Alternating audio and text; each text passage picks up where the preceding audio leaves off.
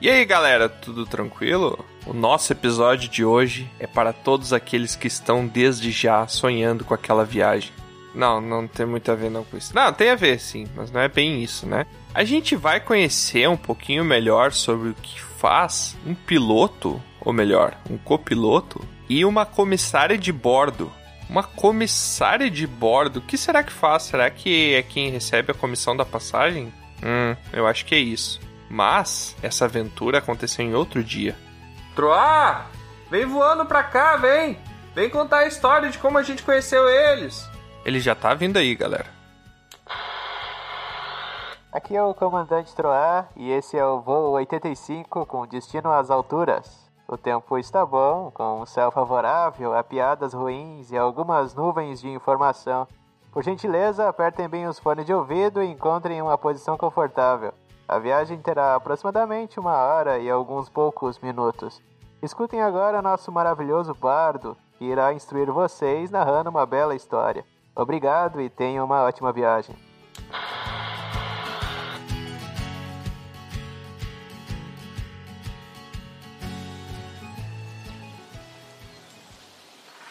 Aquela tarde estava tranquila na guilda.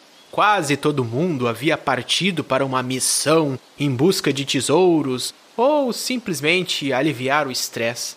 Quem sabe fugir das tarefas. Hum. E como o Bron não estava lá para cortar a lenha para quando chegasse a fria noite, Tiamat e eu resolvemos trabalhar. Até porque nós dois somos os que menos trabalham aqui nessa guilda, né?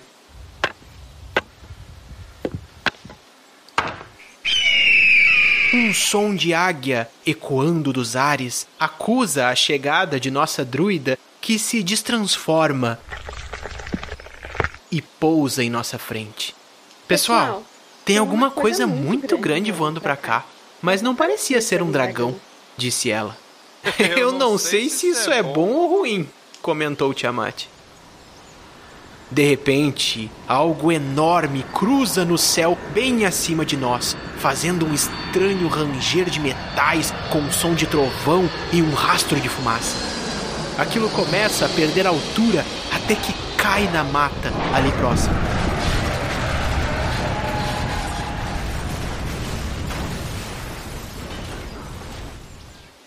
Curiosos e destemidos, corremos na mesma direção até que encontramos aquela tal coisa. Imagina uma carroça de metal sem rodas e com asas e vapor. Imaginou? Era bem diferente disso. Eis que em meio àquela fumaça, uma porta se abre. E de dentro daquelas entranhas de metal saem uma mulher e um homem, trajados de um jeito bem peculiar. Eles se apresentaram como Regi e Brady, dois aventureiros que estavam testando uma grande invenção. E como voar fazia parte do plano, eles apelidaram a invenção de aeroplano. É bem original, não é? Em meio a essa cena memorável, peguei minha viola e comecei a fazer o meu som.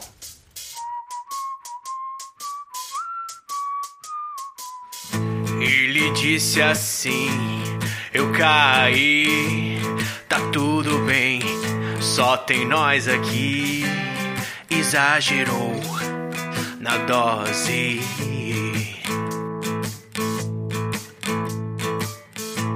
Eu me arrisquei quando voei. Comissária viu, o motor explodiu, improvisou manobre.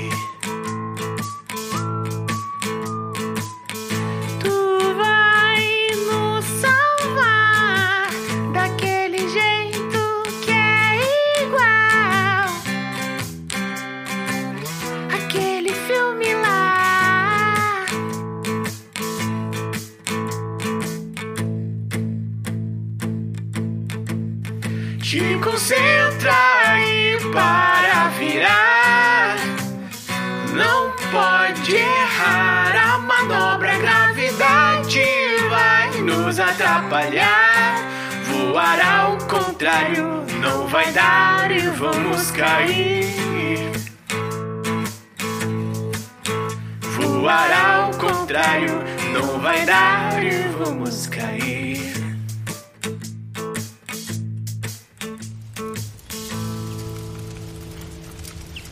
Conversando com os viajantes, descobrimos que Braid era o responsável por colocar aquela geringonça no céu. Enquanto a Regi equilibrava umas coisas na cabeça e ajudava as pessoas a irem no banheiro evacuar. Eu acho que era mais ou menos isso. Mas faz assim, ó.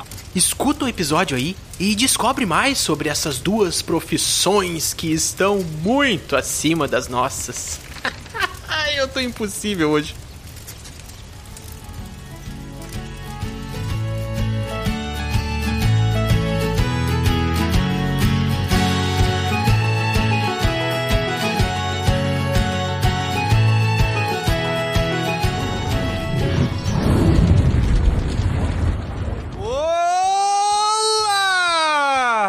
Aqui é o Tiamat e, embora pareça, esse não é o nosso episódio piloto. Isso é verdade. Não é a nossa gravação também.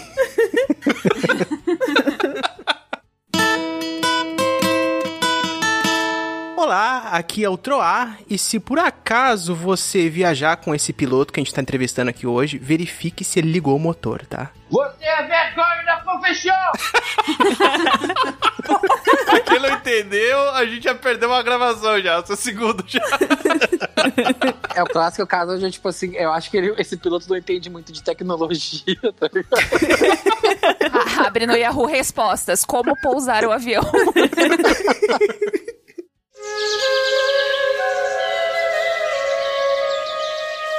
Oi, aqui é a Lusa e eu tenho uma pergunta muito importante para os nossos convidados hoje. No céu tem pão?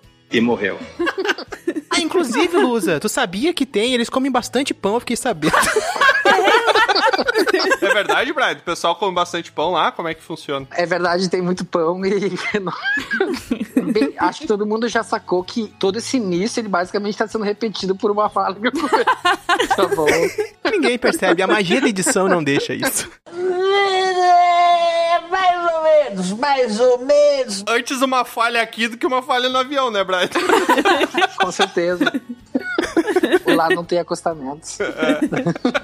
Aventureiras e aventureiros, sejam bem-vindos a mais um episódio de Dragão Careca. E se você reclamar que eu não tô sendo muito empolgante, é porque essa já é a segunda gravação que a gente tá fazendo. Empolgante, não é empolgado, A tá? primeira eu estava Empolgante. super empolgado. Mas hoje estamos aqui com dois convidados, onde um deles é a Regiane, que ela é formada em turismo e ela é comissária de bordo. Te apresenta aí, Regiane. Oi, gente. Tem uma pergunta pra fazer. Ó, Pra quem? Pra quem, primeiramente? Os nossos teleouvintes? Não, pra todos vocês aqui. Ah, pra todo mundo. Vocês querem beber alguma coisa? Leite de burra. ah, ó. Foi bom, foi muito bom. É verdade. Ô, Regiane, aproveita tá falando isso, me explica uma coisa. A comissária é o quê? O que que faz a missária de bordo? Como você é burro. Reza a missa, né? Ah! Pra dar tudo certo no voo. Cara, fica perfeito, meu. Quando todo negócio tá errado e todo mundo começa a rezar, tu chama a missária, que é pra todo mundo resolver. É. Quando o piloto ou o copiloto não sabe pousar o avião. Eu já andei em companhia que todo mundo rezava antes e quando descia todo mundo batia palma. O quê? Cara, isso Sério, é é muito... sério isso. Verdade, verdade. Tem uma tradição de uma companhia lá que desce, todo mundo bate palma e vibra. Ah, mas pelo menos não viajou sozinho, né, Tro? Viajou em companhia. Oh. Ejetar. Já viram aquele vídeo que é tipo, sei lá, tá dando uma turbulência, alguma coisa, e aí tem o cara, tipo, bebendo um uísque e umas pessoas rezando, assim. E aí é tipo, ai, cada um faça o que prefere na hora dele. Exatamente, os últimos momentos, né? É. Ah, eu ia estar reto indo no banheiro, que ia estar todo cagado. Mas hoje estamos aqui também com ele, que é formado em ciências aeronáuticas e ele é copiloto. Brydon, te apresenta aí pro pessoal. Olá, eu sou o Brydon, eu sou formado em Ciências Aeronáuticas e eu sou copiloto. O verso é repetido 44 vezes. Só pra Como é que confirmar. pode, né? Ficou tão bom. Apresentação boa. Gostei da tua apresentação, achei muito bom. Adorei. Muito bom. Mas então, antes da gente começar esse nosso episódio, que hoje vai ser sobre a profissão de piloto e a profissão de comissária de bordo, também chamada de aeromoça, a Regiane vai estar aqui pra desmentir isso ou comprovar, não sei. Eu sei sim, mas é, vou fingir que eu não sei pra gerar suspeita. Mas então, antes da gente começar, a gente tem o nosso encarregado lá da guilda, ele já tá batendo aqui na porta que ele quer trazer as notícias diretamente lá da guilda e é com você, encarregado. Sério que o Tiamat vai tomar a vacina hoje. Mas ele morre de medo desse petadinho. Nem sabe que eu tô aqui pra pegar ele em flagrante e contar a verdade pro pessoal. Peguei até a capa da invisibilidade da necromante. Olha lá, chegou a vez dele. Agora é hora da verdade. É, quero café. É, quero café. Isso aqui tá uma porcaria. Que merda nenhuma. Desculpe. Ah, que droga! Quem será esse velho que entrou na frente? Bom, pelo menos eu ainda posso tirar essa história limpa quando voltar pra guilda. E se você, Bruno? É, você mesmo. E você também, Júlia. Não finge que não me conhece, por favor. Também quiser fazer parte da melhor guilda? Acesse picpay.me barra ou dragãocareca.com e venha zoar o Tiamat você também. Quer dizer, venha jogar o melhor survival que ele já fez. Vem!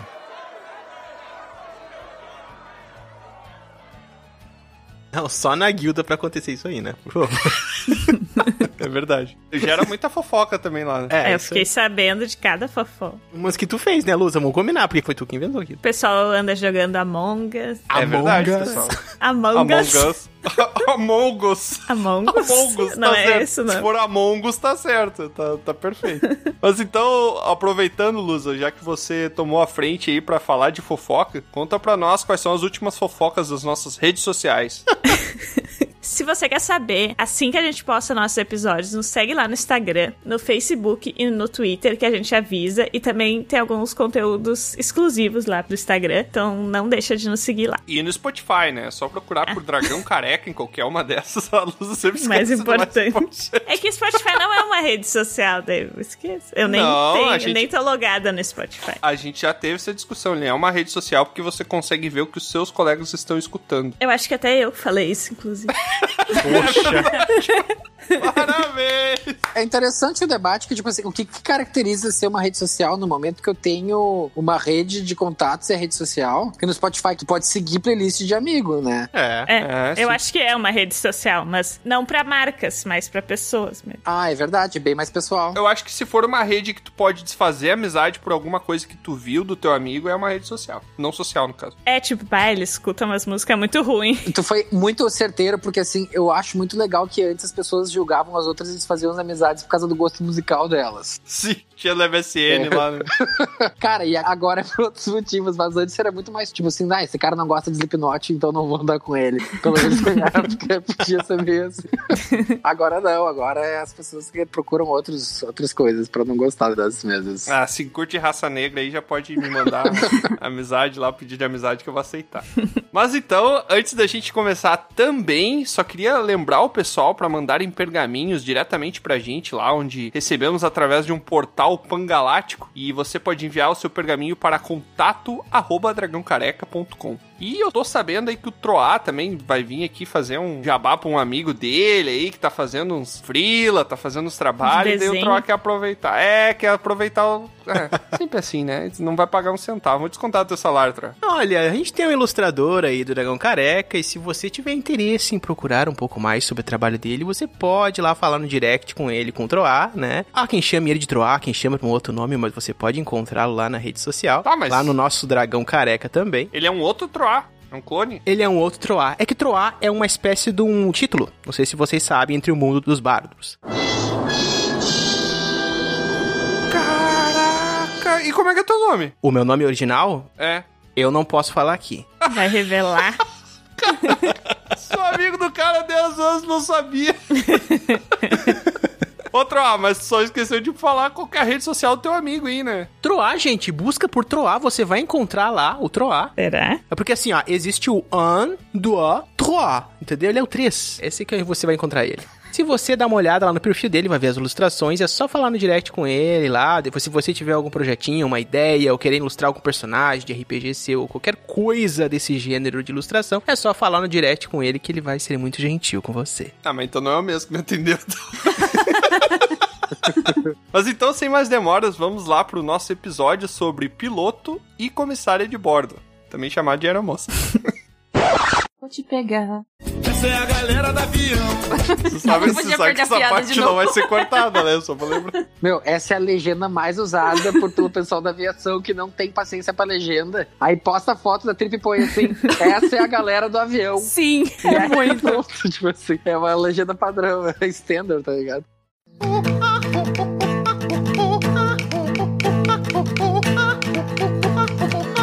Eu vou começar as perguntas. Eu acho que é legal a gente fazer uma inversão. Primeiro o Brydon responde, depois a Regiane, e depois a gente inverte. Eu acho que é bom cada um responder, porque são profissões diferentes também. Não, um responde a profissão do outro, é assim. Tem que meter. óbvio. Caraca, um Que é mais outro. interessante. Tu fala que elas são diferentes, mas elas são muito correlacionadas, porque a aviação, ela pode confirmar comigo, é muito mais o ambiente de tu viver isso aí, onde a gente faz exatamente tudo igual, e o único momento que a gente faz algo de diferente é no voo em si. Porque pro passageiro, ele vê a ponta final do nosso trabalho, É. que é o voo acontecer. Só que a gente fica cinco dias junto e a gente vai pro hotel junto, janta junto, almoça junto, vai pro finger junto, toma café junto, vai pro avião, faz tudo tendo que trabalhar. Tipo, é muita coisa de confiança. É uma família, né? Principalmente entre o comandante e a comissária líder, que é, no caso, ela vai explicar que é a, a mais experiente ali, que optou pela função. Que eu não sou, no caso. Então, o único ambiente é o voo em si. Mas elas são muito correlacionadas. E eu não tinha essa visão até tá na empresa, assim. Peraí, tu tá querendo dizer que todo mundo então tem que aprender aquela dancinha de avisar sobre as coisas e faz com o bracinho. Não, por incrível que pareça, todo mundo tem que aprender. Existem matérias, por Sim. exemplo, meteorologia e navegação aérea. Olha Ela só. também estudou, a gente estudou o mesmo Uhum. tema. A única coisa que pra mim é que eu tive um pouco que amplificar isso aí, porque eu vou estar um pouco mais ligado diretamente a Focado. fenômeno meteorológico, Sim. a navegação aérea, mas ainda assim, ela na curso de formação dela e ela vai falar, ela teve que ter essas matérias. Sim. Eu acho que você tá se enrolando aí, não dá uma explicação. O que que faz um copiloto, Brydon? Eu quero que você me dê exemplos e explique detalhadamente durante seis exemplo. minutos. Exemplos. Eu. Tá, então eu vou explicar detalhado e o mais honesto, assim, ó. Pra Em desmistificar, no avião, eu e o comandante, que é a forma certa de chamar o piloto que senta à esquerda. Então, nós temos na cabine um copiloto e um comandante. E se for um avião canhoto? Na verdade, poderia dizer que é um avião inglês, né? Porque o avião inglês teria mão torta. Exa- Foi isso que eu quis dizer, foi exatamente isso. É, melhorou a piada. Chamou os ingleses de tortos, olha só, crítica social foda. Fica aí a reflexão. Cara, na verdade, se eu não me engano, na Roma Antiga, aquelas bigas também, elas eram tortas e normalmente tu pilotava pela esquerda. É, pilotava a biga. Eu quero ser piloto de biga. Mas enfim, as bigas deviam ser mais exploradas jogos de PG. Vocês já viram que nunca se fala em biga num jogo? Sempre fala. Quando tu entrega alguma coisa pra alguém, o cara fala bigado. Ai, ai, ai. Nossa, eu fiquei até com vergonha dessa piada. Tá, Brydon, mas conta pra gente. Voltando, vamos lá. Quando tu perguntar assim, qual a tua profissão? Piloto. Qual a tua função na cabine? Copiloto. Então, Ah. a gente bateu o martelo aqui. A minha Ai. profissão é piloto. A profissão do comandante é piloto. Qual a tua função na cabine? Comandante. Qual a tua função na cabine? Copiloto. Ah. Tu foi muito assertivo quando perguntou o que, que um copiloto faz. Eu sento à direita da cabine e eu sou um piloto menos experiente que o comandante, certo? Uhum. A aviação de linha aérea ela é muito complexa. O comandante tem N atribuições que são burocráticas e inerentes ao voo. Então, na pilotagem em si, a gente faz a mesma coisa, certo? A gente prepara a cabine da mesma maneira. O comandante tem o flow, que a gente chama, que é a maneira como ele vai agir no avião, e eu a minha. Só que a pilotagem em si é igual. Só que no voo, no real, trazendo a realidade, enquanto o comandante está preocupado com o que está embarcando no avião, se tem alguma carga perigosa de bateria de celular, se tá tudo bem com o embarque, ele tá trocando ideia com o comissário para perguntar se tá tudo ok, com o despachante de voo que tá lá no finger com os passageiros, normalmente ele diz pro copiloto, meu, prepara o avião para mim. Uhum. Até porque o comandante, como ele já tem muita experiência, ele já tá naquela coisa tipo assim, cara, eu já sei fazer isso. Deixa essa gurizada aprender pra ele se tornar um comandante mais qualificado depois. E Isso eu posso falar que é muito bom da minha base, porque os comandantes da minha base, que eu sou gaúcho, base Poa, os comandantes eles eram da Varg, então eles pilotavam aviões que era muito mais tipo cabo de aço, era Boeing, era avião Sim, militar, avião, tem é. essa experiência de pilotagem. Os aviões hoje, ele é muito mais eletrônico e tal, então eles perderam um pouco o prazerzão porque eles pilotavam um Camaro 64 e agora você tem que estar andando num Fiat Mobi, sabe? Tu aperta só um botão, tu nem segura no manche, né? Não, pra tu ter ideia, existe uma família, que é a Airbus, que tu não tem mais uma barra de manche que fica no meio das pernas, tu tem um joystick de computador, Flight Simulator. É só pra achar que tá fazendo alguma coisa. Tem o controle de PlayStation 4 ali, né? Exatamente, meu, é quase isso. Eu vou ser honesto. Os pilotos de Boeing, que é uma empresa americana, eles falam assim: o Airbus é francesa. Então eles falam assim: ah, piloto de Airbus não tem nada no meio das pernas. Ah! É machista fazer é. Por lado até é bom, né? Porque se eu tiver caindo, eu não quero nenhum empecilho ali, porque qualquer batidinha um lado pro outro acabou, homem. Faleceu. A gente teria que falar mais que existem modelos de aviação. Como o americano ele tem essa coisa mais militarizada, a Boeing é um avião que faz barulho, é tipo, todos os comandos ali tu lembram aviões de guerra. Já a Airbus, que é francesa, ela trabalhou com uma coisa mais eletrônica, mais painéis digitais e um joystick. Eu posso falar pelo meu lado, eu só voei um Embraer, que é tecnologia brasileira, que por incrível que pareça, a Embraer, a brasileira, ela é a terceira maior fabricante de aviões do mundo. Assim, Caraca, não tinha ela é um ideia. orgulho nacional. E o que, que ela optou por fazer? Ela criou um híbrido entre Boeing e Airbus. O Airboy. Enquanto o Brian tá lá mexendo em joystick, a comissária, além de servir coisas e petiscos e avisar sobre as máscaras. O que as comissárias fazem? Qual o papel da comissária? Por que, que você tá falando assim, Tro? Tá falando engraçado pra caramba. No episódio de hoje ele vai falar assim. Ah, tá, então tá bom. Eu nem sei mais como eu falo, gente. Vai lá, ele fala aí. A gente ejeta passageiros que dão problema, né? Elas têm um botão secreto, basicamente. Exatamente. Olha, a função do comissário, todo mundo que olha, vê aquela coisa de glamour. Só que o fundamental é que o comissário é o profissional de segurança do voo. Então é quem sabe ali dentro da aeronave onde estão os equipamentos de emergência, como a gente faz para evacuar da forma mais rápida possível. Tu vai no banheiro com as pessoas, é isso? E tem que ser rápido, né? Pior que isso acontece. Cara, meu, vocês me lembraram de uma história. É que tu falou de banheiro. Seguinte, pra gente pousar, e ela pode confirmar, a gente não pode estar com ninguém no banheiro, porque o pouso, ele, por ser uma manobra mais abrupta, alguém pode se machucar no banheiro. Uma vez eu tava em processo de pouso, nós tava na aproximação final, e a comissária nos chama e fala assim: comandante, tem alguém no banheiro e ele não sai. Esse é o tal do cagão. E nisso começou a vir um cheiro pra cabine. Muito Nossa. forte. E aí a comissária falou assim: comandante, ele tá morrendo lá dentro. Ele já morreu, ele tá apodrecendo lá dentro. Cara. Meu Deus, gente. Felizmente, eu na minha malinha de mão que fica ali do lado, eu, eu tinha um desodorante, né? Aí eu dei uma, uma aspirada na cabine Uma ali. borrifada. A gente teria que arremeter pra esperar ele sair do banheiro. Porque enrolando, dando uma volta. É isso que acontece. Ah, eu teria um problema muito grande, cara, porque eu tenho desodorante rolou e eu tenho que ficar passando as paredes, tá ligado? Passa no nariz embaixo. É, só no nariz, só. Aspirando. É uma boa, é uma boa. Acontece essas coisas. Mas agora vocês já sabem, na hora de pousar tem que estar todo mundo sentadinho de cinto pra não se machucar, não pode ter ninguém no banheiro. E a Ah. comissária avisa isso pros passageiros. Sim. Oh, E depois do pouso também. A gente adora, de todo o nosso coração, quando o avião pousa e os passageiros já tiram o cinto, já começam a andar, Levando. pegando a mala. Que parte do... Permaneçam sentados com seus cintos de segurança afivelados até que os avisos luminosos se apaguem. Vocês não entenderam. Ah, meu filho. Não, mas sabe que tem situações que o comandante tem que abrir o, o microfone Do lá. PA. O ah. PA. E fazer o aviso, pessoal, vamos colaborar, né? Nossa. Imagina você levar uma bronquinha. É Sério? que eu acho que um levanta, daí todo mundo começa a pensar assim, ai, tenho que ir, porque o outro tá indo e começa Mas é que a tem um detalhe, né? É que de repente foi nesse voo aí que teve o cara do banheiro, tava todo mundo querendo sair bem louco, rápido, entendeu?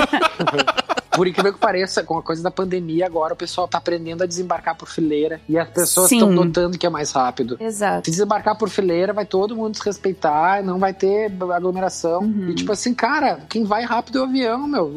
Dois minutos no desembarque ali não vai te fazer diferença na tua vida mais. De- não, depende do aeroporto que você tá, Braidon. É. Tipo, no Santos Dumont não faz diferença. É, Eu achei que o Brian ia falar. E agora com a pandemia o pessoal tá aprendendo a cagar na hora certa. Importante também, aparentemente. É que tem coisas que não se escolhe a hora, né, gente? é verdade, verdade. Não sei se vocês sabem, mas dentro de um avião, em voo, o comandante, inclusive, tem até voz de prisão. Ele é autoridade Caramba! total. Ah, onde é que eu vi isso? Acho que foi em alguma série que prendia uma pessoa porque não parava. Que bom. Parava de ir no banheiro. Sei. Parava. Não parava de fazer alguma coisa que tinha, não podia fazer. Fica uma curiosidade também, o avião, no momento que ele é de uma empresa brasileira, ele é um avião de bandeira. Ele é uma extensão territorial do país, sabia? Enquanto Sim. a pessoa estiver no avião e não desembarcar, ela tá dentro do Brasil. Território mesmo, brasileiro, exato. mesmo que o avião esteja na Rússia. Ah, Ela só tá na Rússia quando desembarcar. O representante diplomático do país dentro do avião é o comandante. O comandante. Mas eu tenho uma pergunta pra te fazer então, Brian, já que tu é um sabedor, quando o comandante tem esse cara que ele não quer sair do banheiro e não consegue pousar o avião, qual é o tipo de voz de prisão que ele tem que dar pro... É a voz de prisão de ventre. Ai, meu Deus. Você não falou isso? essa foi boa, essa eu acertei. Foi bom. Foi, bom, foi, bom. foi. Teve uma lógica. Então tá, né? Bosta. Então vocês falaram um pouco do ofício de vocês. Mas como, quando e por que decidiram levantar voo? Nossa, quem que escreveu essa pergunta? Mas ok. Ficou muito falso, Luzão. Consegue fazer Então, existem entonações pra tornar perguntas interessantes. Eu vou falar porque nós estamos num clima, tipo, entre amigos e acaba um se conhecendo. Eu vim de uma cidade pequena e eu queria muito sair dela, assim, pra mim que para desbravar novos horizontes. Voando de preferência. Nem que fosse por cima, né?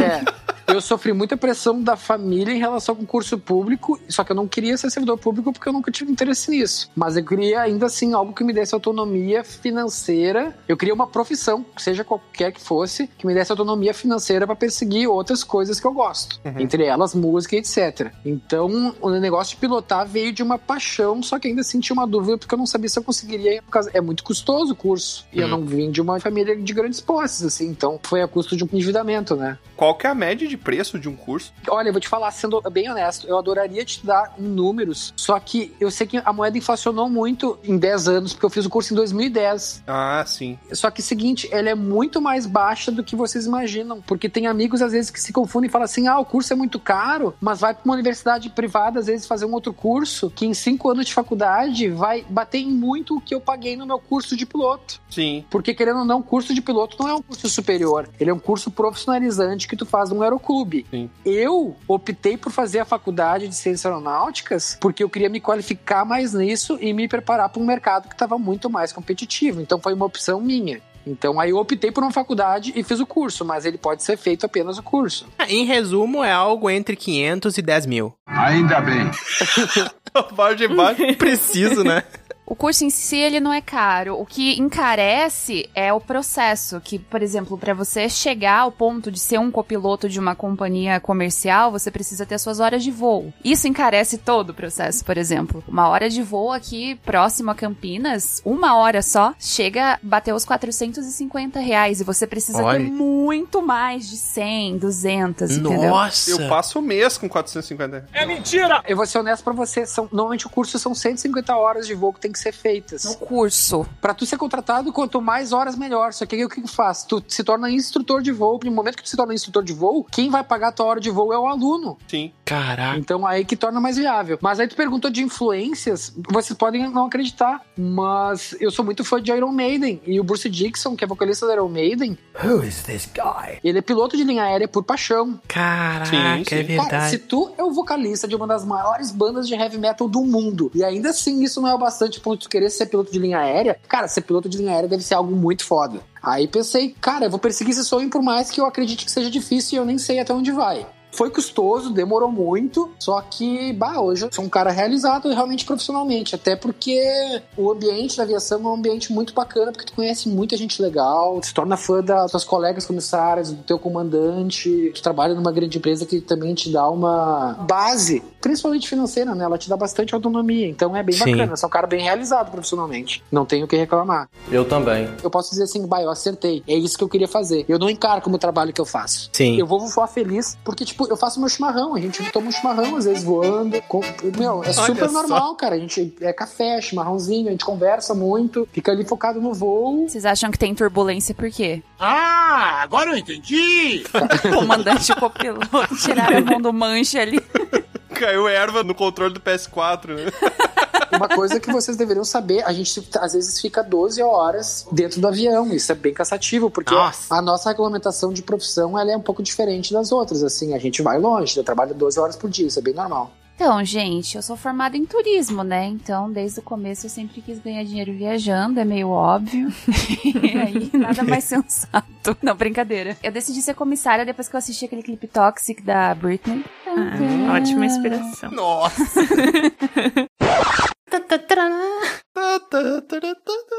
Que merda, hein? Todo dia tem uma merda. Falando sério, é, que é uma profissão muito glamurosa. Essa coisa de viajar de graça, ela realmente existe. E meu pai é do ramo da aviação, então eu recebi uma imensa influência dele. O plano original nem era ser comissária, eu queria entrar na Força Aérea pra ser piloto da Esquadrilha da Fumaça brasileira. Olha. Mas aí meu pai falou assim: Regiane, você vai ser militar, né? Você é uma pessoa que não. Entra terra embaixo da sua unha, você vai começar a gritar. Pai, para! Por trabalhar com pessoas, acho que eu ainda quero sim fazer curso de piloto, mas mais pra frente, não sei se pra atuar na profissão. Só que tá dentro da aviação já é uma coisa que me deixa muito satisfeita, ainda que não seja comandando uma aeronave, comandando só os passageiros, às vezes nem isso. Tá, então o que te inspirou foi um clipe da Britney Spears, é isso? Óbvio. Tem também aquele filme Voando Alto, sabe, da Gwyneth Ah, Paltrow. sim, sim. E tem também aquela música, né? Como é que é a música? Ele fala uh, You're Beautiful. O quê? Ele fala Flying High. Ele fala também. Caraca.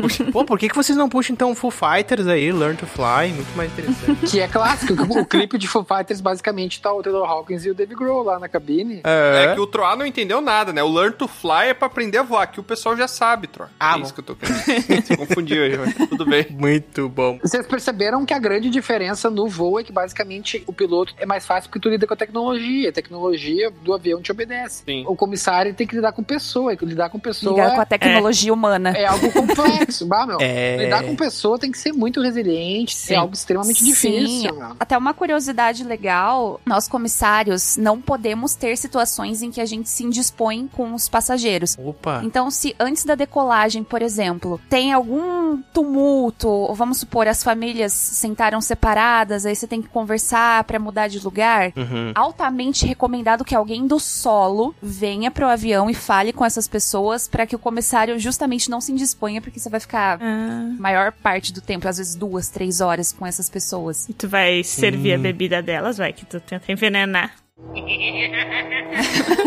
Cospe, né? Tirar o corpo fora já desde o início. Café ou chá? Café, errou, é chá. Mas já que tu tá falando nisso, que pode ser um, algum tipo de desafio, um empecilho, alguma coisa a ser contornada, vocês poderiam falar pra gente quais são desafios, coisas que aconteceram pra vocês, tanto no início da profissão, no início que vocês estavam trilhando isso, né, como barreiras assim, até vocês se sentirem um pouco mais seguros, mas quais foram os desafios que vocês encontraram tanto em terra como em céu? Eu tive uma experiência bem bacana, que eu- infelizmente eu posso dizer que foi a única. Bacana. Olha só, existe uma coisa na aviação que ela é chamada de Bird Strike. English, motherfucker, do you speak it? Que é basicamente o que tá falando. É uma colisão com um pássaro. Ah, Eu tava num caraca. voo que era de Cuiabá pra Alta Floresta. E quando nós Ih, estávamos floresta. a 8 mil pés. não, e é basicamente ali em Alta Floresta já é floresta amazônica mesmo. E tem pássaro em floresta. Temos um Sherlock Holmes aqui. Não, e as árvores são altas, por isso que ela é uma alta floresta. Pode bater, Cara, né? não, mas e olha só que loucura. Nós estávamos a 8 mil pés e a gente colidiu com um pássaro. A gente ouviu o barulho e eu estava voando com uma comandante que ela foi a primeira comandante de linha aérea do país. Caramba. E, e pra ter ideia Nossa. que pra ela virar comandante, ela teve que sair da antiga Varig, Hum. que era uma empresa muito conservadora e machista, onde falaram que ela, por ser mulher, nunca se tornaria comandante. Achou errado, otário? Ainda bem que a Varg ela quebrou. mudou. Bem feito. Ela foi a primeira, e a gente tá falando dos, isso anos 70, 80, né? Cara, uma excelente comandante, uma pessoa sensacional. Esse momento, que é uma coisa que tu não quer ter, tu quer ter um voo seguro, quer ter um voo tranquilo. A gente colidiu Uhum. com um pássaro. Cara. Quando a comissária nos chamou pelo PA, e ela foi bem assertiva na decisão. Ela falou assim, ó, Quero avisar que a tripulação está com fome. preciso informar vocês que os passageiros informaram que um pássaro colidiu no motor. Caramba. Nossa, que pânico. Eu, a primeira coisa, os meus olhos foram pros parâmetros do motor que a gente tem ali na frente e eu olhei assim, não, Pra ver se mudou, A né? princípio o motor tá bem. Falei, olha, a gente não tá com nada de sinal. Eu falei, comandante, a senhora quer que eu veja lá atrás como é que tá a situação? É claro. Aí eu fui até lá atrás, ela assumiu os controles da aeronave e eu vi que realmente a gente bateu num pássaro grande, provavelmente, sei lá, um urubu. O que o senhor precisa mesmo é de seguro. Eu posso até mandar foto pra vocês. Dava pra ver as asinhas presas. É urubu, né? Ele bateu na carenagem do motor a 20 centímetros da entrada das palhetas da turbina, né? Caramba. Então, por muito pouco, a gente não teve uma perda de Coitado. Motor a bordo. Coitado, né? Aí eu- digo, por que, que é muito louco essa situação? Porque existe um filme que é do Clint Eastwood que se chama Sully. Sim. Ah, eu vi. Ah, eu achei que tu ia falar náufrago. Eu falei, não, tá. Não, é com o Tom Hanks. O, É o o Tom filme. Hanks? Ah, é. E ele conta a história de um piloto realmente que teve um caso de bird strike em Nova York, no inverno deles, em janeiro. E ele perdeu os dois motores e teve que pousar no rio, porque ele não conseguiria chegar à pista. Uhum. No Rio Hudson. No rio Hudson, que tava congelando. E, pá, eu super indico pra vocês o filme e principalmente pra vocês verem que na hora de evacuar, as pessoas perdem o controle. E o Total. comissário é figura protagonista de uma evacuação de segurança, porque ele sabe exatamente qual porta abriu, se inflou o bote, dá palavras assertivas, tipo, falar assim, ô meu, sai do avião, sai do avião, desembarca. Porque na hora é cada um por si. E meio que é responsabilidade da equipe ajudar as pessoas a conseguir se controlar, né? E, tipo, sair em segurança. Exatamente. Não, Sim. e o mais louco é que nos testes de evacuação no avião, o que, que eles fazem? Eles enchem o avião e alguns passageiros falam assim: olha, a empresa vai dar 50 mil dólares pra quem sair primeiro. E aí o que acontece? Os caras querem sair que nem louco do avião no teste. Sim. ganhar o prêmio, que é justamente pra simularem o que, que é o pânico. Aham. Tem gente que fala assim, ó, tu vai ganhar 5 mil dólares se tu não deixar o cara da 29 bravo sair do avião.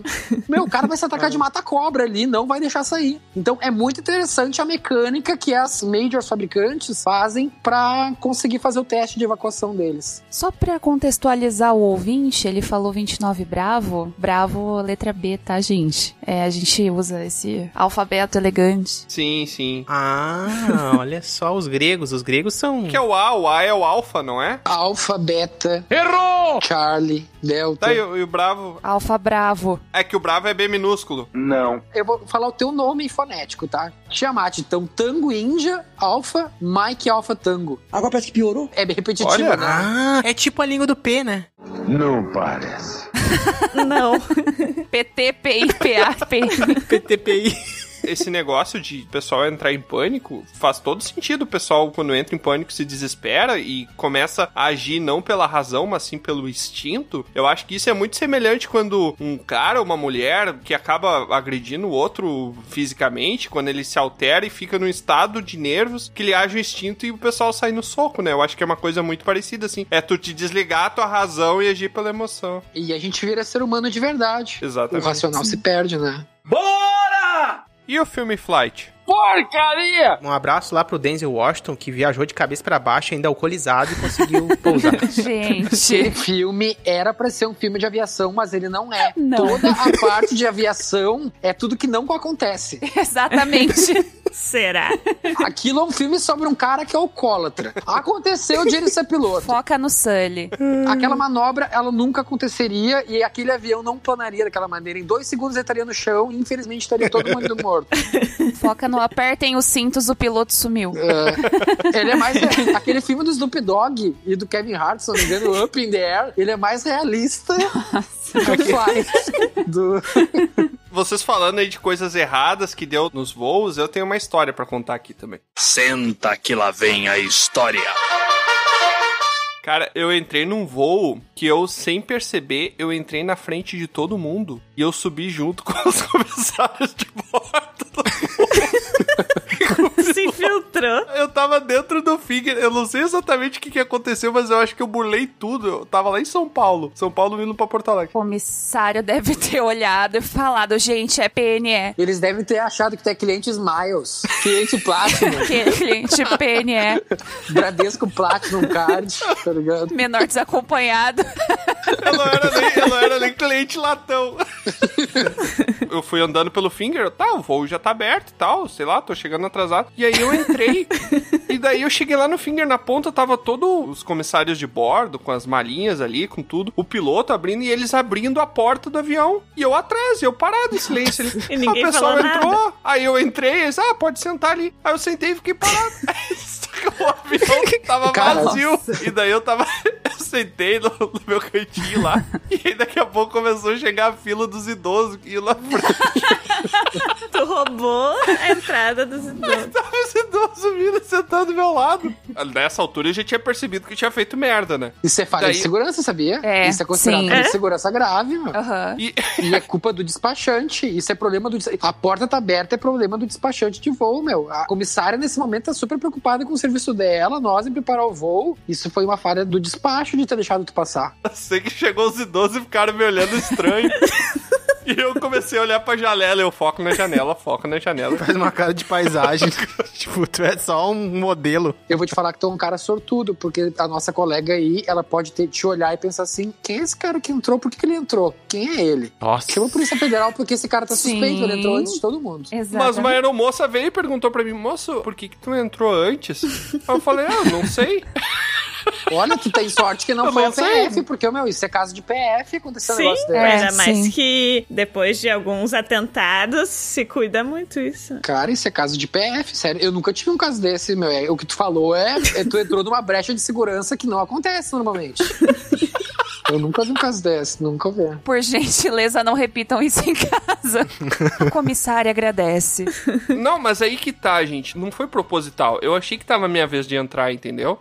E não tava. E daí eu entrei. Sim, tu tá inocente, entendi. A gente super te entende. Uhum. Por isso que a gente tá falando. Nossa, mas Tiamat, se tu fosse consciente, seria uma coisa tão escrota, tipo, ah, eu vou entrar antes de todo entrar, mundo, eu sou entrar. muito foda.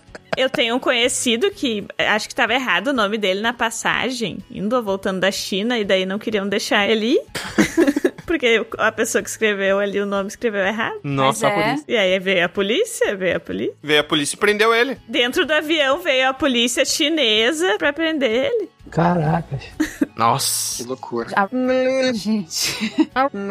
Tu entra igual o ônibus, bota a mala onde tu quer, senta onde tu quer, e todo mundo é uma loucura. Nossa, Vai em pé, vai pulando. é bizarro, gente. As comissárias vendem calendário delas seminuas.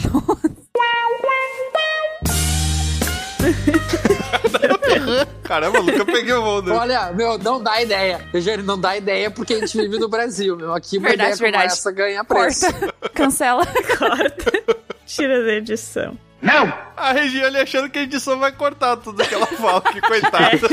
Tudo que ela pede pra cortar. Mas já que a gente tocou aí no assunto Brasil, eu quero saber de vocês como é que funciona esse mercado no Brasil. Vamos dizer que agora o Tiamatinho ali, claro que seria melhor se eu tivesse minhas asas, né? Mas não tem. Então o Tiamatinho, ele fez o, o curso ali, né? O curso de aviação. E ele terminou agora. Tô aqui com o meu diplominha do meu curso de aviação na mão. O que, que eu faço pra começar? Chora. Chora.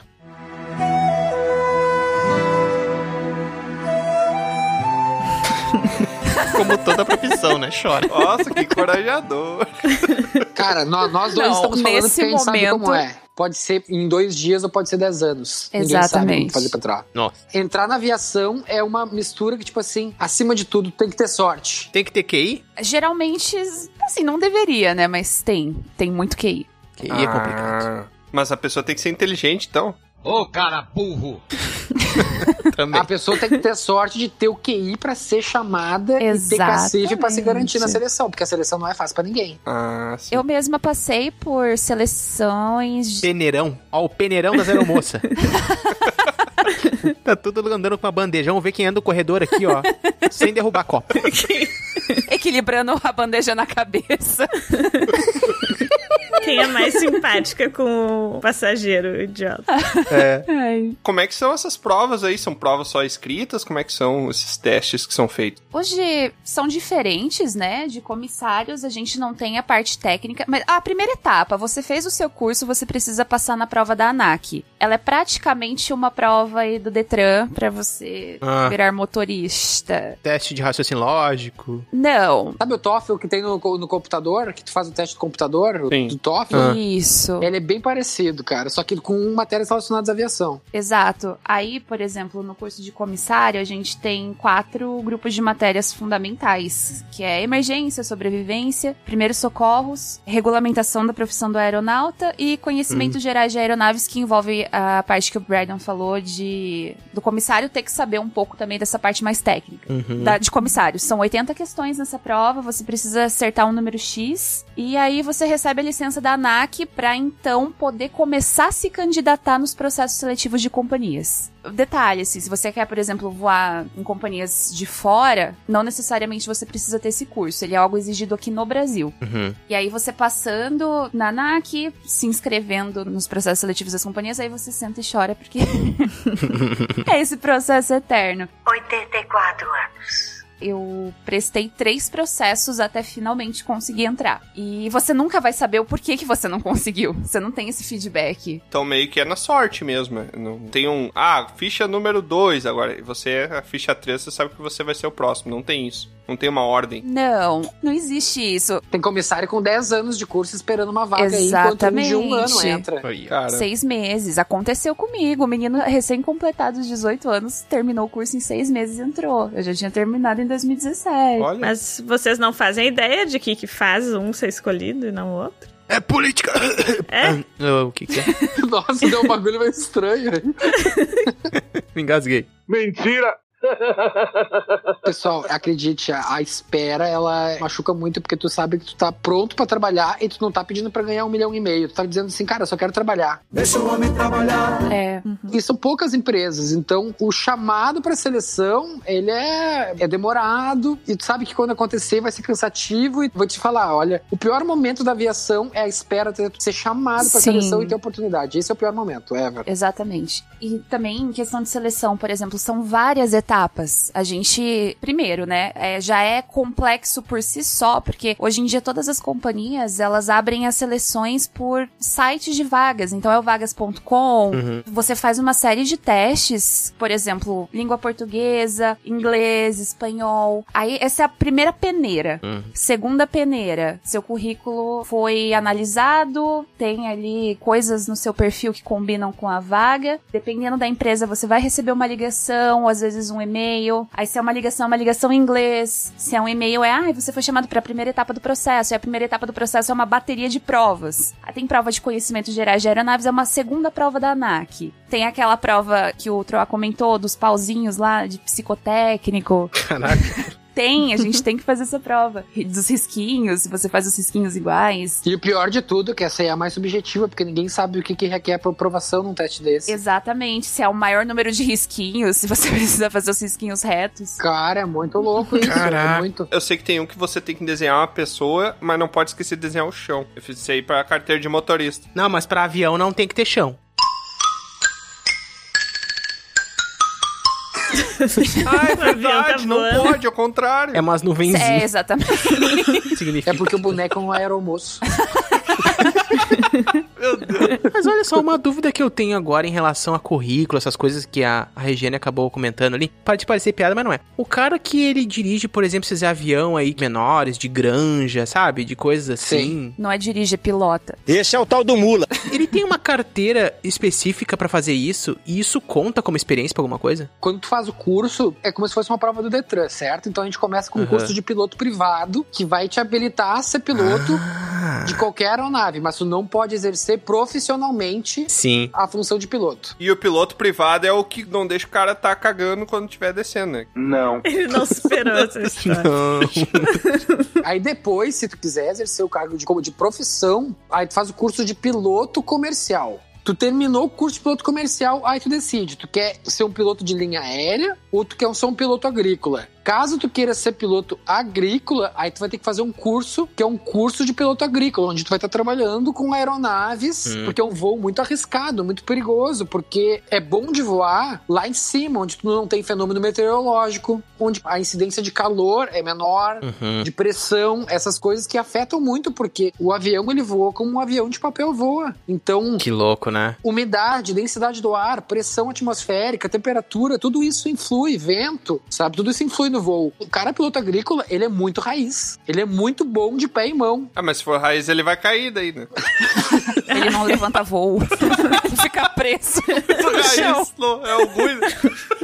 Então, cara, vai muito de perfil. O Rio Grande do Sul ele é um berço de pilotos agrícolas, assim, porque a gente trabalha muito com agricultura e tal. É. E no Brasil, tu tem muita vaga pra isso, bem mais que piloto comercial, porque aqui é um, a gente é um Uhum, país, é. majoritariamente, que a gente exporta é grão. Muita granja, muita E a plantação. gente trabalha muito com questão. Exatamente. Então, o piloto agrícola, ele é quase mais fácil de ser empregado, mas é uma profissão de risco, de alto risco, porque esse piloto agrícola é quase como ser um piloto acrobático. Que louco. Não tô poupando palavras, é bem isso mesmo. Que voa abaixo também, né? E pra voar abaixo tem que ter um avião com muita potência. É, não é voo por instrumento. Exatamente, é um voo visual. É. Hoje é muito bacana porque tu tem GPS e tal. Não tô nem falando do voo de garimpo, pessoal. Sabe esses garimpos, Serra Pelada e extração de ouro e tal? Tem o voo de garimpo onde eles constroem pista com. Tá aqui, ó. Pega isso aqui, vai capinar um pátio e constrói uma pista pra um avião. Caraca, Sabe? poucos metros ali, tipo uma asa delta com motorzinho. E não vou mentir.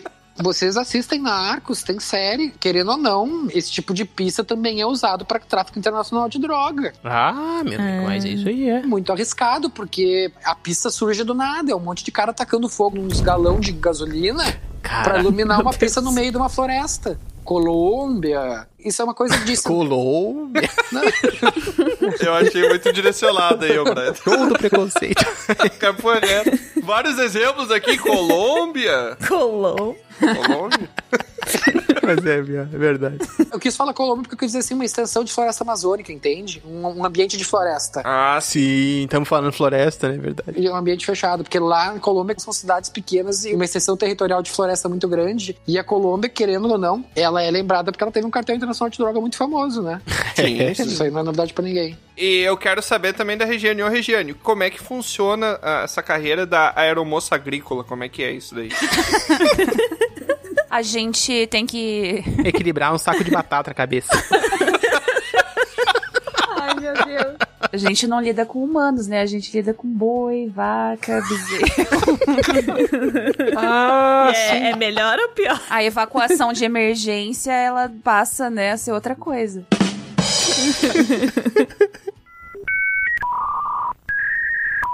Ah, vacuação. É vacuação. Ah, agora que eu entendi.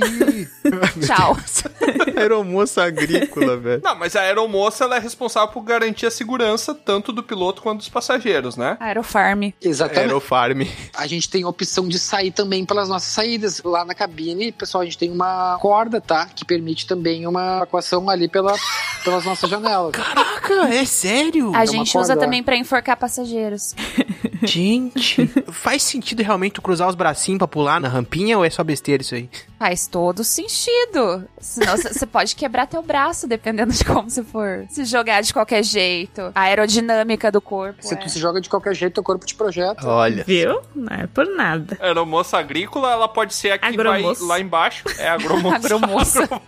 ela pode ser a que acende os galões pra pessoa descer também, porque é a responsável Pode pela ser, segurança. fica instruindo lá embaixo, né? Exatamente. Não, ela joga lá de cima Aquela galera que fica fazendo uns, uma lanterninha. o fogo e acerta no galão e Esse cara que tu tá falando se chama fiscal de pista. Caraca, eu acho muito legal os movimentos que eles fazem. Como é que são os movimentos? Mas eu, eu gostaria de fazer isso numa discoteca, usando uns coisas de laser, sabe? Ah, Fazendo tchup-tchup pra um lado pro outro. Uma curiosidade pra vocês: esses laserzinhos que tu compra no camelô são um grande problema na aviação, porque tem gente que fica Nó. apontando pra avião e ofusca E muito vai? no- Vai, vai, ele ofusca a nossa visão. Vai, vai. Inclusive é reportado em alguns aeroportos uma coisa chamada laser beam, que é gurizada que não tem o que fazer, que fica apontando laser pro avião. Fica lá. Nossa. Mas tu tá falando aqueles laser que tinha umas lentes que a gente botava contra a parede e aparecia uma mulher pelada? Que deselegante. Sim, de camelô. Pensa mulher pelada. laser de camelô. caraca. mano. Que usam pra brincar com gato. Aqui no Brasil é crime isso até. E se pegar no olho, eu fiquei sabendo que deixa cego também, né? Não, eu já testei, não deixou, não. Falou troar o caolho. Acho que não é saudável, Já né? testei. Não é saudável. Ah, isso é. Eu perdi 50% da visão, mas não sei. Cara, não é. Importante que não deixou cego. Falsa informação, tá certo. Parece, parece programador falando. Bora, culpado! Vocês já falaram um pouco como é pra começar e entrar nesse ofício. Agora, como pessoas que já estão, o que vocês esperam de pessoas que, se vocês fossem contratar, o que vocês esperariam? Qual a competência esperada? Olha, eu vou te falar que quem é da aviação é muito apaixonado pelo que faz. Oh, isso aí é muito importante mesmo, a gente esquece disso. Isso é o que move. Tem que ser muito apaixonado porque tu tem muito percalço, assim, sabe? No meio caminho e ainda assim tu não desistiu e tu quer ir até o fim. É. E esse período de espera de uma empresa te chamar é o que vai determinar se tu vai ou se tu racha.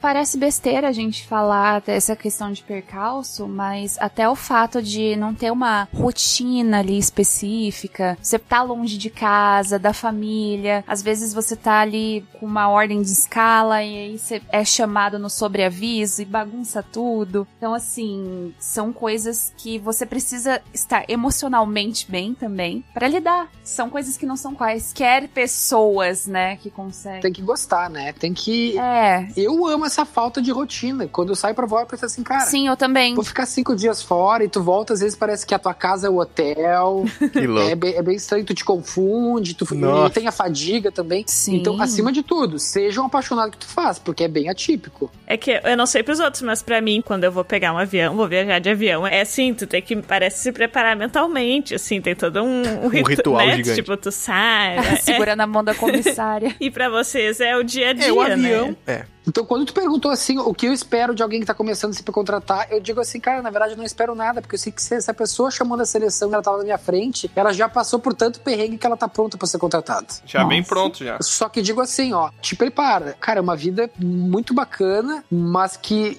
em alguns anos, em seis, oito ou dez anos, quando tiver casado, ou um filho, ou uma responsabilidade com os pais, vai ser muito custoso, porque ela vai te tirar desse ambiente e vai dizer, cara, vai voar. É, você abre mão de muita coisa, sim. Quando você é solteiro e jovem, É. a gente tá aproveitando. Uhum. Como é que vai ser isso quando tiver 45, 50 anos de idade, ou 60? Eu não sei ainda, sabe? Sim. Mas quem sabe é o pai da Regiane, né, o Regiane? Errou! Seu pai é piloto, né?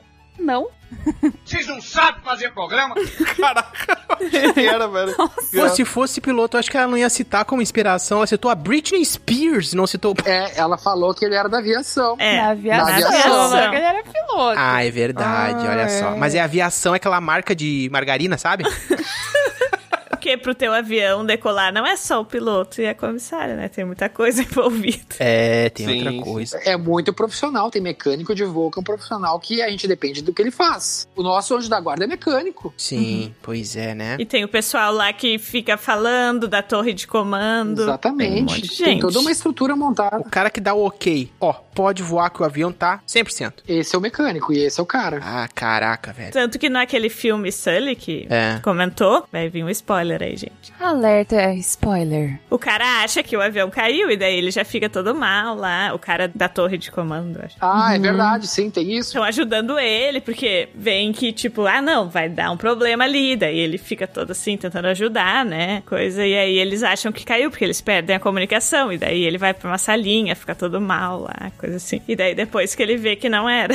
É uma curiosidade, os controladores de voo, a profissão ela é eleita como uma das mais estressantes do mundo. Nossa, não tinha ideia. Ela tá no top 5 ali. É. Exige muita atenção. Foco, é um foco total. Muito foco, exatamente. E uma responsabilidade, né? Nossa, é muito protocolo, né? É, É? muita. Sim. Sei lá. Não, e agora tu imagina, o controlador de tráfego aéreo, uma coisa, ah, no Brasil aqui tudo bem, porque tu tá controlando ali em São Paulo, Curitiba, Porto Alegre. Agora um controlador de voo em Nova York, controlando 40, 50 aviões. Nossa. Porque ali eh, tem três aeroportos, tem LaGuardia, JFK, Newark, New Jersey, quatro aeroportos separados por um rio, umas 60 aeronaves chegando, e tu tem que te virar com elas. Cara, Eu tava vendo uma vez um mapa de suposto, tipo, uma rota que tava tendo, assim, cara, é uma rede gigantesca no globo, tipo aquilo. Tu fica pensando, nossa, cara, como é que, que loucura isso se, se cruza. Quantos aviões estão no céu agora? Acessem Flight Radar, o site, tu consegue ver todos os voos que estão ocorrendo no mundo. E a maior curiosidade. Ah, agora tá pouco, né? Cara, no Brasil é pouco. Nos Estados Unidos a mesma coisa já tá bombando. É. Aqui se voa muito pouco. Um trajeto Porto Alegre-Pelotas, nos Estados Unidos, o Tiamat morou lá. Cara, tu faz de avião, é mais fácil. É. É mais rápido. Tu vai ficar três horas na estrada? Não, meu, tu vai no aeroporto ali que tá ali. Uns aeroportos pequenos, em meia hora tá na tua cidade. Se voa muito mais. E às vezes a diferença de valor é mínima, dependendo. Porque lá se trabalha muito com A pra B. Eu vou te levar A pra B, meio Ryanair. É. No Brasil, a aviação ainda é tão pequena que a pessoa fica assim, cara, se a empresa não dá comida, já tá errado. Pensa assim, cara, em teoria é uma empresa de, é uma empresa de aviação que tem que te levar do ponto A para B por segurança. Tudo isso é serviço extra. Sim, sim. Mas isso é uma coisa que se muda com cultura, com a entrada de novas empresas e tal. Mas acima de tudo, um avião serve para levar alguém. A questão do serviço de bordo, ela vem de uma época que as empresas permitiam isso aí. Era uma Sim. coisa muito mais glamourosa, né? É. Mas eu acho, Brydon, que um pouco que tá relacionado a isso e até um diferencial dos Estados Unidos é o preço, né? Porque, querendo ou não, uma passagem de avião, ela é mais cara do que... Claro, vai sempre ser mais cara do que um transporte terrestre. Sim. Aqui no Brasil a gente tem uma discrepância muito grande de valores, então eu, pelo menos, toda vez que eu preciso fazer uma viagem de avião, pra mim é uma viagem de luxo, sabe? Que eu tô fazendo, porque eu, eu tô gastando uma nota pra fazer. Exatamente, É. no Brasil é. E a gente vê isso no aeroporto, a gente sente o clima do passageiro. Na Europa é trem. É, Tu andar de trem é muito mais luxo. Um, um avião, meu Deus, é muito barbado. exatamente. E é caro andar de trem na Europa. Sim, é caro. Isso aí é, nossa, é um capricho. Eu só queria fazer um comentário aí que vocês falaram sobre o mecânico e agora eu me lembrei de uma coisa que eu tenho muito medo, que geralmente quando eu vou voar, Porque eu sou rica!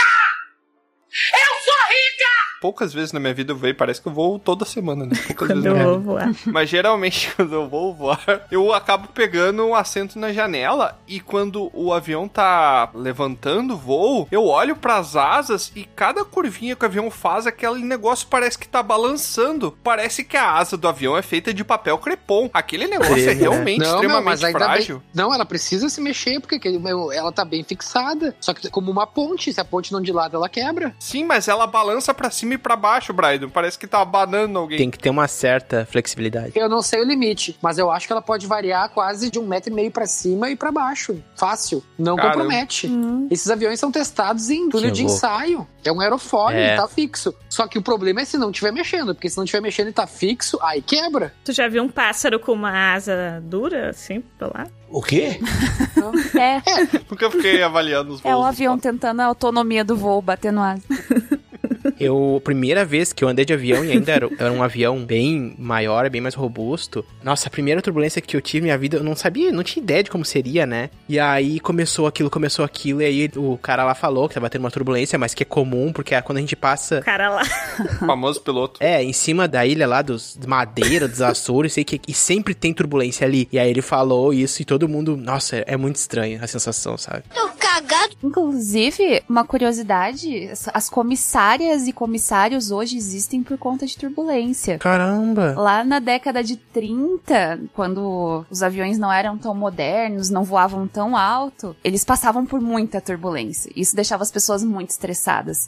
As comissárias, elas surgiram ali, mulheres, enfermeiras, justamente para poder prestar um primeiro atendimento no caso de pânico de alguém, medo, alguém infartando. Acontece. Nossa. É. Só pra vocês entenderem, é por isso que as comissárias é uma profissão quase que predominantemente feminina, porque antes só existia Exatamente. enfermeira. Exato. Ah, faz sentido. E não existia piloto mulher também. Na época, nos anos 30, piloto era só homem. Então, Aham. ah, não é porque só mulher se interessa por profissão. Não é porque antigamente só tinha enfermeira. É, sim. Então, é, são os fatores históricos, assim, culturais que foram se mudando. Já que vocês estão falando algumas outras curiosidades, vocês teriam alguma situação cômica, uma coisa engraçada que aconteceu em relação ao trabalho de vocês, esse ofício que vocês poderiam compartilhar com a gente? Além do cagão, né? Além desse cagão que foi que uma coisa foi. icônica. Paguei um mico uma vez que entrou um menor desacompanhado, que esse pessoal, menos de 15 anos, eles vêm com uma plaquinha, aí a comissária cuida, e eu tava recém entrando na firma, eu era bem novinho. Não basta você ser menor acompanhado, você tem que passar pela humilhação de carregar uma plaquinha dizendo que você é menor desacompanhado. Uma plaquinha no pescoço.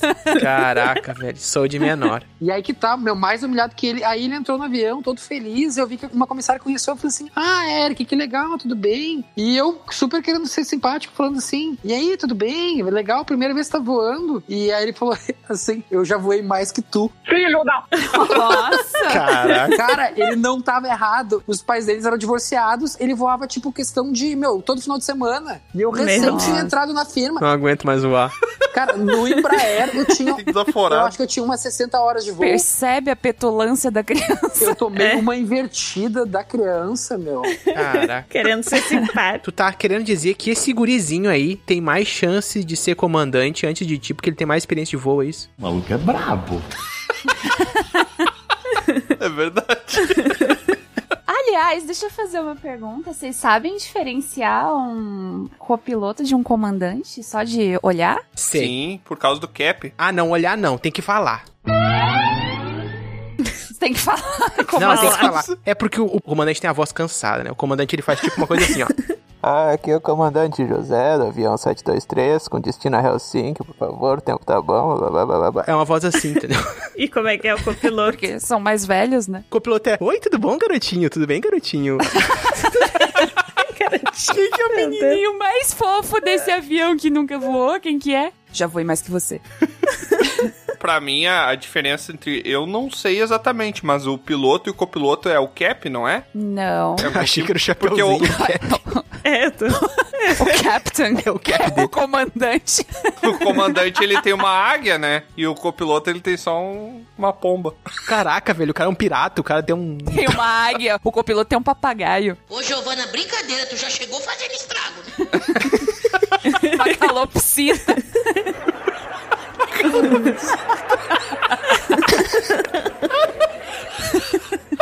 Uma perna de pau, tá ligado? no ombro. O copiloto entrando com o passarinho.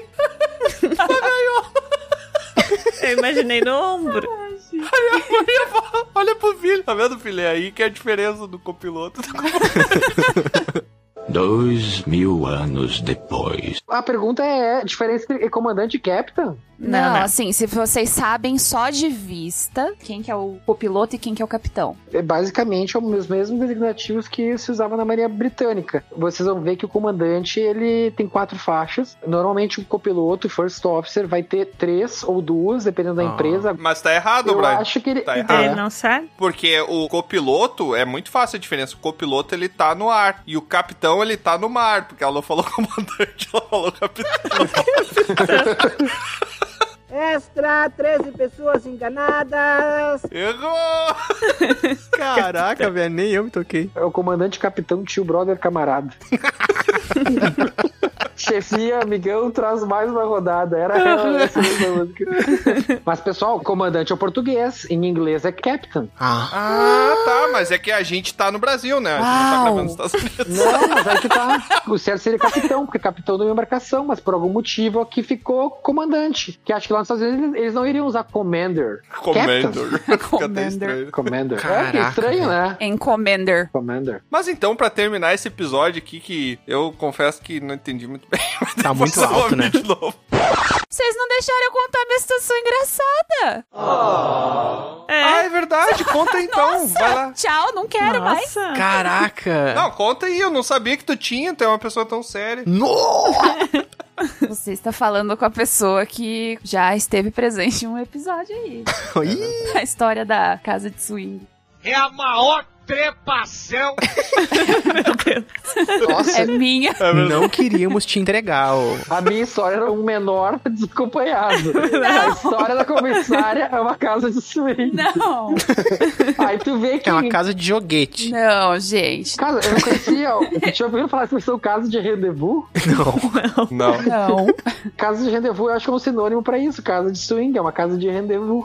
Não, mas ô, ô Brydon, ô Brydon, tu também teve uma situação engraçada que tu não falou pra gente, mas tu já levou a atriz pornô de um lado a outro aí, né? Nossa. Não é verdade? Eu levei a. Marilene. É que foi engraçado porque tava só eu e as colegas. E aí eu vi. E, bem, o público masculino conhece, né? Se acusou, reconheceu e se acusou. É, não, porque basicamente se acusa. Aí eu falei assim: ah, tira uma foto que eu fui mandar para os colegas, né? E aí as gurias falaram assim: quem é essa aí? Aí eu falei assim: ah, ela é a atriz famosa. De que novela? É do Caminho das Índias, é.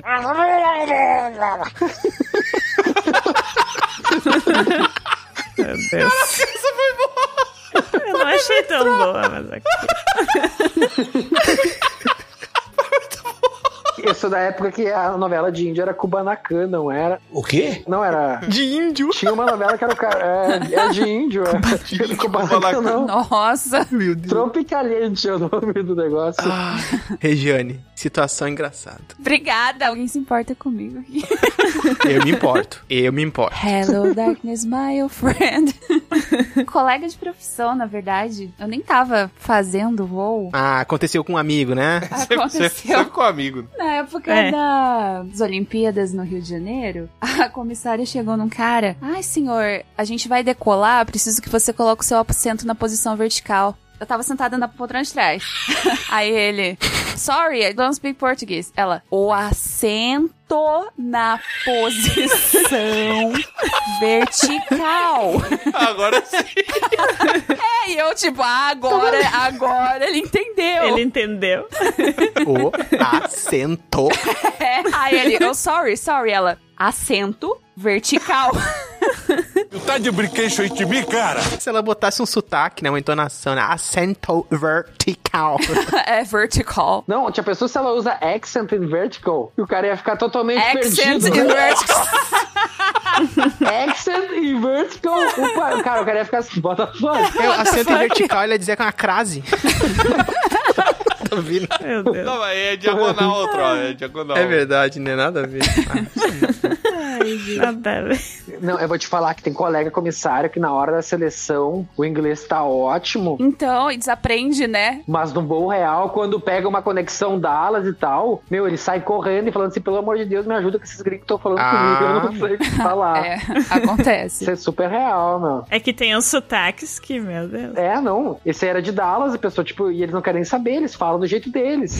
Não é que nem nós brasileiros tentando tornar o inglês o mais acessível para eles entenderem. Aqui É. não, eles pensam, meu, obrigação de todo mundo saber inglês. Ah, sim. Sabe? Sim. E aí, meu, até conseguir falar pro cara falar um pouco mais devagar. Mas já aconteceu comigo, cara. Quando eu comecei na TI, já faz quase umas duas semanas que aconteceu comigo, quando eu comecei na TI. A gente entrou numa reunião que tinha um colega nosso que ele, a primeira língua dele não era o inglês também. E daí eu sempre conversava com meu colega, "Bah, eu nunca entendo na reunião por que, que esse fulano aí ele cita Star Wars.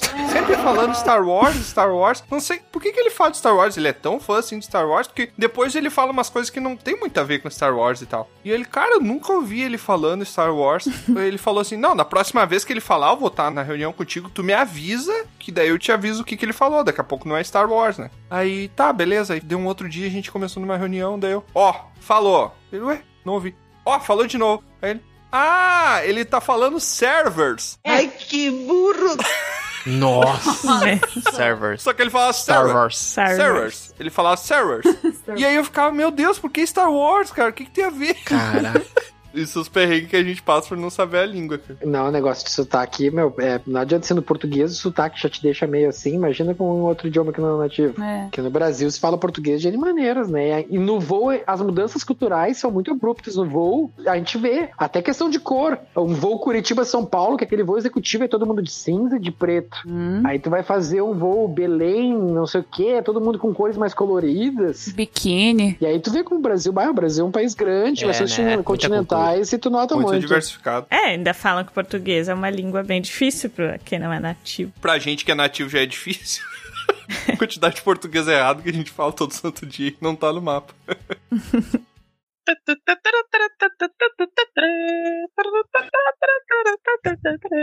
Mas então, pra encerrar esse episódio aqui, que eu acho que a gente deu pra aprender muito, deu pra rir muito também, mais do que aprender, eu vou ter Foi que... muito, foi muito curioso, eu achei muito legal. É, teve muita coisa que eu não sabia a respeito da aviação. Tu falou de Star Wars, você sabia que o Harrison Ford é piloto?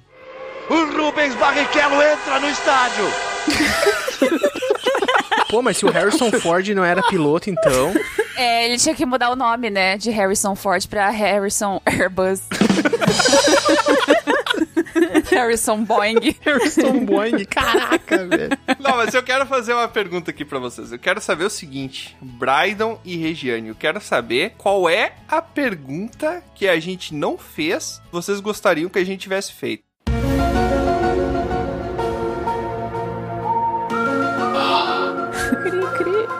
Você acha que eu sei minha pergunta? Caraca. A pergunta que todo mundo faz pra toda comissária. Café ou chá? Café. Errou. É chá. É chá, chá com leite. Meu Deus do céu. e tu, Brydon, qual que é a pergunta? Cara, eu tava pensando só numa coisa meio temática, assim, porque tem muitos personagens no cinema, assim, que me inspiram muito. A gente falou do Star Wars, mas tem Jornada nas Estrelas. Ah, seria uma pergunta assim: diga três personalidades que tu lembra que fazem, que tu faz, ou que te inspiraram também. Só que vocês fizeram essa pergunta. Oh, personagens da ficção que te inspiram. Pronto, tá aí. Não, é que querendo ou não, não, Jornada nas Estrelas é uma série que, tipo assim, tem aquele ambiente de cabine que é muito interessante.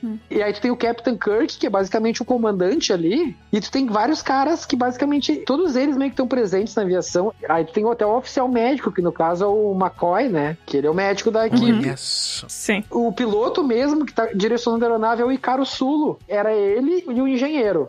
Que é o Montgomery, né? Cara, e muito bacana que Jornada nas Estrelas tem toda a questão que, tipo, tem o russo, tem o inglês, tem o Captain Kirk, que é aquela coisa meio americana, Uhum. tem o Spock, que no caso é aquela coisa mais mitológica. E na aviação também junta várias pessoas de várias nacionalidades. O Coreira de Elfo.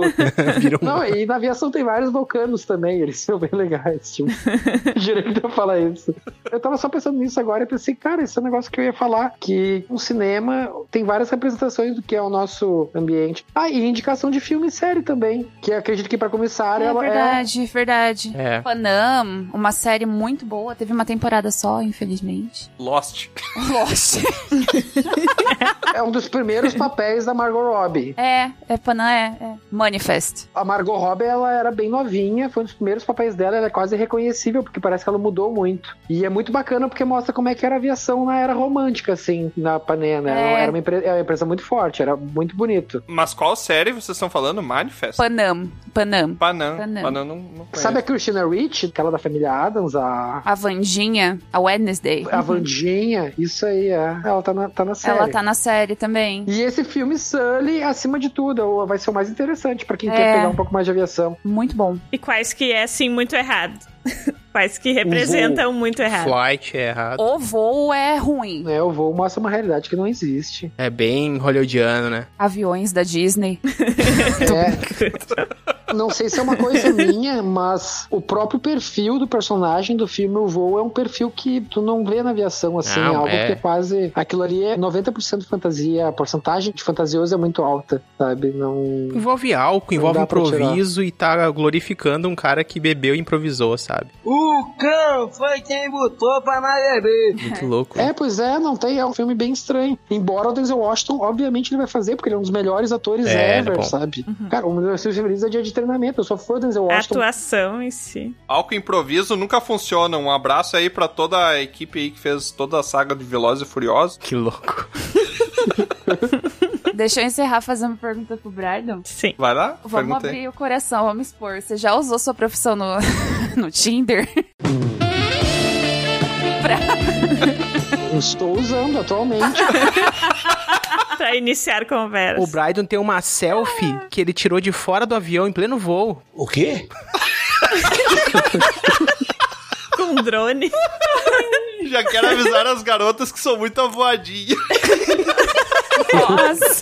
Não. Você recebe muita cantada relacionada à profissão? É que querendo ou não, nesses aplicativos tu tem que tirar foto tua e o momento que eu mais tiro foto normalmente é quando eu tô trabalhando, porque eu tô sempre trabalhando. Não, pode ter foto só do manche.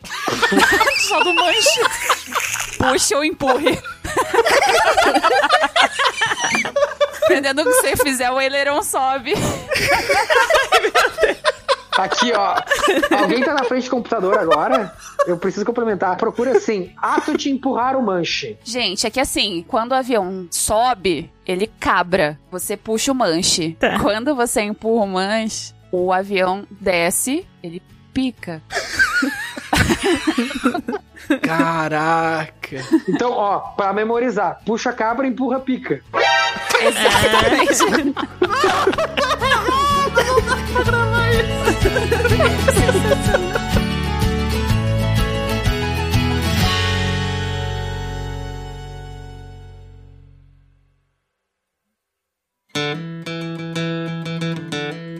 É, mais uma aventura chega ao fim. Mas é claro que não para por aqui. Você pode acessar dragãocareca.com e descobrir sobre outros portais para nos acompanhar. E se você quiser fazer parte da nossa guilda, fica aqui o convite do bardo. Acesse PicPay ou padrim.com.br e busque por Dragão Careca. Seu apoio será muito bem-vindo. Obrigado por nos acompanhar e até a próxima!